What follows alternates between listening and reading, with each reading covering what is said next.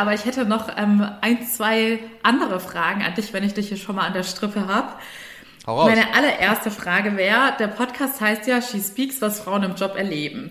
Ja. Und dementsprechend vertrauen sich mir da viele Frauen an und nehmen aus ihrer Sichtweise auch sehr viele Unterschiede in der Arbeitswelt wahr, wie Frauen behandelt werden, wie Männer behandelt werden oder auch wahrgenommen werden. Und deshalb würden mich einfach mal deine persönlichen Erfahrungen interessieren. Wenn du jetzt so spontan zurückdenkst, hast du im Laufe deiner Karriere wirklich wahrgenommen, das ist jetzt frauentypisch, das ist männertypisch oder sind dir da nie so gravierende Unterschiede aufgefallen? Also jetzt rein bezogen auf Frauen und Männer, ähm, klar, es gibt, es gibt Sachen, die, die sind nun mal unterschiedlich bei Frauen und Männern. Ja, wir sind nicht alle gleich, aber es gibt, glaube ich, mindestens genauso viele Sachen, die sind einfach unterschiedlich bei Menschen. Also ich glaube, es haben auch, es haben auch kleine, dicke Menschen ist wahrscheinlich etwas schwieriger als, als große, schlanke. Äh, ich habe jetzt auch nicht mehr allzu viele Haare auf dem Kopf.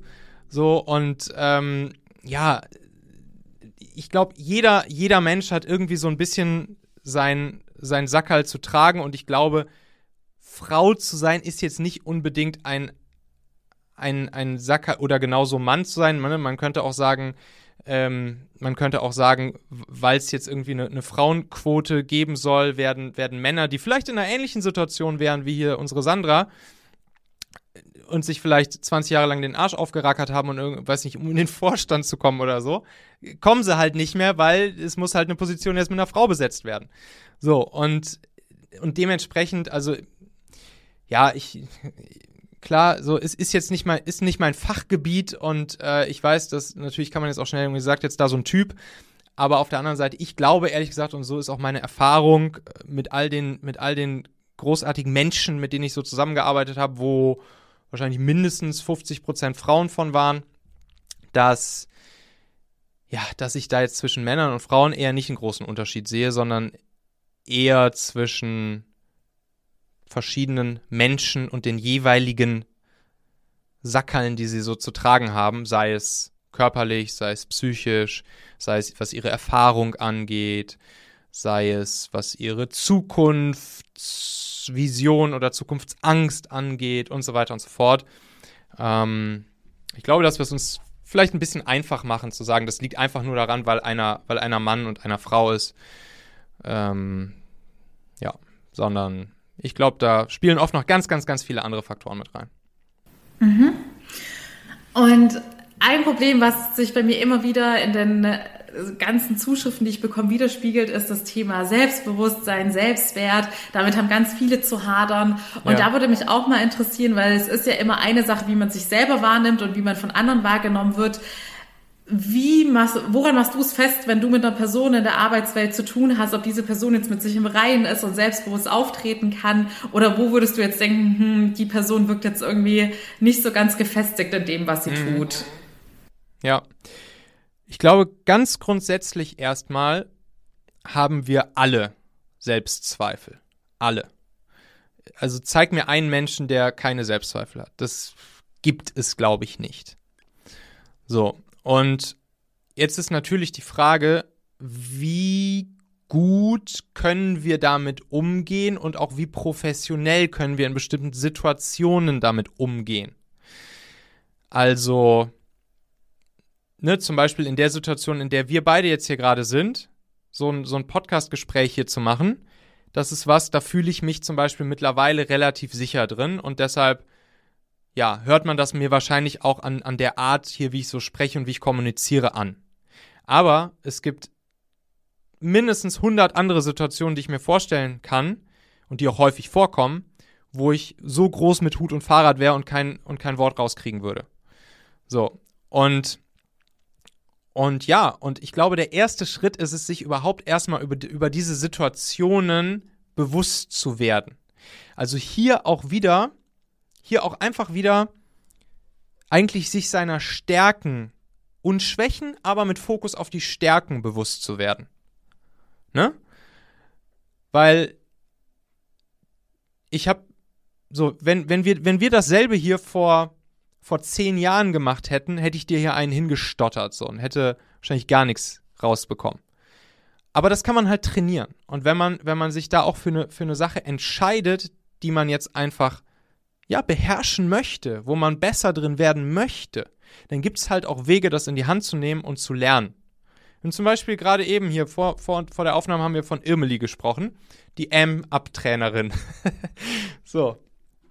Mittlerweile sage ich relativ wenige Ams. Aber noch vor wenigen Monaten war das anders, bevor ich die eine Stunde mit Irmeli hatte. Und ja, und dann habe ich einfach entschieden, ey, kein Bock mehr drauf, ich gehe jetzt dahin und dann, dann arbeite ich da halt dran, dann trainiere ich das jetzt halt. Und ich glaube, genauso kann man das mit ganz vielen Sachen machen. Und da gehört dann natürlich aber auch der Arschtritt dazu, den man sich selbst einfach gibt. Und das Commitment, was man sich selbst gibt. Ich glaube, wir können ziemlich viel selbst in die Hand nehmen. Und wir können auch die, die Sachen, in denen wir nicht perfekt sind, wo wir in irgendeiner Art und Weise eine, einen Nachteil mit uns rumschleppen, sei es bei uns im Kopf, sei es vielleicht, weil wir im Rollstuhl sitzen, sei es vielleicht, weil, warum auch immer wir in irgendwas einen Nachteil haben im Leben. Dann können wir uns dessen bewusst werden, uns auf unsere Stärken fokussieren und einfach mehr von dem machen, worin wir gut sind, was uns Spaß macht, was uns antreibt, was uns erfüllt. Ne? Hier der, der, der erste, der erste Buddha, der hat das, glaube ich, mal gesagt, dass sozusagen die, ja, so diese, diese Formel zum Glücklichsein, das ist nicht darüber nachzudenken in jedem Moment oder sich darauf zu fokussieren, was würde ich jetzt gerne spüren in diesem Moment oder wie würde ich mich jetzt aktuell gerade am allerliebsten fühlen. Und ha, ist ja scheiße, dass ich mich gerade nicht so fühle, wie ich mich jetzt eigentlich gerne am liebsten fühlen würde, sondern einfach ne, einmal sozusagen die Brille von oben aufzunehmen und einfach erstmal zu akzeptieren, was ich jetzt in diesem Moment spüre. Also mehr den Fokus darauf zu legen, was spüre ich denn eigentlich wirklich? Und das einfach erstmal, das einfach erstmal wahrzunehmen, nicht zu werten. Einfach die Awareness dafür ein bisschen zu schaffen, die, die Self-Awareness, also die Selbstwahrnehmung, das Selbstbewusstsein im Prinzip ja im wahrsten Sinne des Wortes dafür zu schärfen. Und dann das erstmal zu akzeptieren und dann zu überlegen, hm, welches Gefühl habe ich denn da gerade? Es gibt sieben menschliche Grundgefühle. So, welches dieser Gefühle ist es denn jetzt gerade, was ich da habe? Und nicht drüber nachdenken, welches hätte ich jetzt gern, sondern welches habe ich da und was kann ich vielleicht in Zukunft dafür tun, wenn ich dieses Gefühl in Zukunft gerne weniger hätte? Was kann ich jetzt dafür tun? Wie kann ich mein Schicksal selbst in die Hand nehmen, damit ich das in Zukunft weniger habe? Und dann ist alles erlaubt. Also ich glaube, wir, wir leben halt in Zeiten, wir, keiner von uns muss, muss, muss hungern, wir haben alle ein Dach über dem Kopf, wir haben fließend Wasser so, die Grundbedürfnisse sind gedeckt und jetzt können wir uns auch, können wir uns diese Freiheit nehmen, die wir haben und auch unseren anderen Bedürfnissen, an unseren anderen Bedürfnissen arbeiten und uns dann ein Leben designen, was, ja, was uns dann auch erfüllt. Ja, Stichwort, dass wir uns unsere eigene Freiheit nehmen oder kreieren. Was uns ja oft zurückhält, sind unsere Ängste. Und hast ja gerade auch schon erwähnt, hätte man das jetzt vor ein paar Jahren, dieses Interview gehabt, dann wärst du auch viel nervöser gewesen. Und ich weiß, dass sich viele meiner Hörerinnen durch ihre Ängste auch bei einzelnen Karrierechancen zurückhalten lassen, sei es jetzt zum Beispiel ein Speaker-Auftritt auf einem Event. Ja. Hast du da irgendeine Technik, wie man mit diesen Ängsten umgehen kann, um solche Chancen auch wahrzunehmen?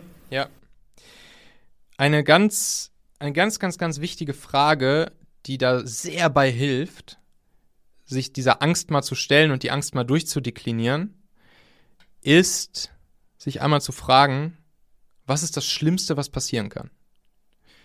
Was ist das Schlimmste, was passieren kann? Das Allerschlimmste. Stell dir mal vor, du hast dann da deinen dein Auftritt auf der Bühne und weiß ich nicht, es passiert das Allerschlimmste. Du legst dich auf die Schnauze in dem Moment, wo du auf die Bühne gehst.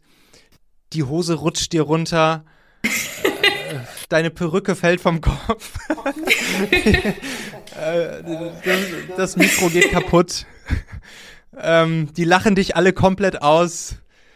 Es geht viral. es geht viral. TikTok ist nicht mehr zu halten. Und ganz so. viele Hater-Kommentare danach noch. Genau, Hater-Kommentare drunter. Genau, ich glaube, dieser Aspekt, dieses typische, was andere über einen denken, ist halt immer so diese Hauptangst. Und wie löst du dich denn von sowas, dass es dir egal wird? Ja, genau, aber dann äh, einfach mal angenommen, diese Situation tritt ein. So, und, und dann wirklich. Und dann? Was passiert dann? Was ist dann das Schlimmste, was passieren kann? Ja, eigentlich nix. So, dann ist es halt so. Und, und wahrscheinlich werden es noch nicht mal Hater-Kommentare werden, sondern die meisten werden einfach sagen, hey, super sympathisch, wie sie das da gemacht hat. ähm, und, und natürlich wird diese auch nicht so eintreten. sondern nur zu einer Wahrscheinlichkeit von 0,0000001 Prozent.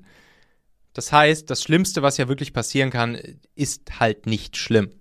So, und, und selbst wenn es eintritt, ist das, geht das Leben weiter. Wir werden weiterhin nur 80 Jahre auf dieser Welt bleiben. Und morgen sieht die Welt schon wieder ganz anders aus. Und auch hier wieder, it's happening for you. Wie geil ist das denn, auf so einer Bühne mal zu stehen und zu, zu talken und einfach diese Chance mal zu haben, die haben andere Menschen nicht. Ähm, und was ist das für ein Geschenk? Was kann ich daraus mitnehmen? Was kann ich daraus lernen? Und es ist ja auch irgendwie ein bisschen geil, mal seine Angst zu leben. So, warum, setzen wir uns auf eine Achterbahn? Warum setzen wir uns auf einen Freefall Tower? Warum, warum springen wir aus dem Flugzeug mit einem Fallschirm dran? Warum gehen wir Bungee Jumpen? Ja, weil wir auch einfach mal Bock haben auf den Thrill und die und uns unsere Angst auch einfach mal ein bisschen erlebbar und spürbar machen wollen, uns ja stellen wollen. Und genauso kann man es dann hier auch sehen.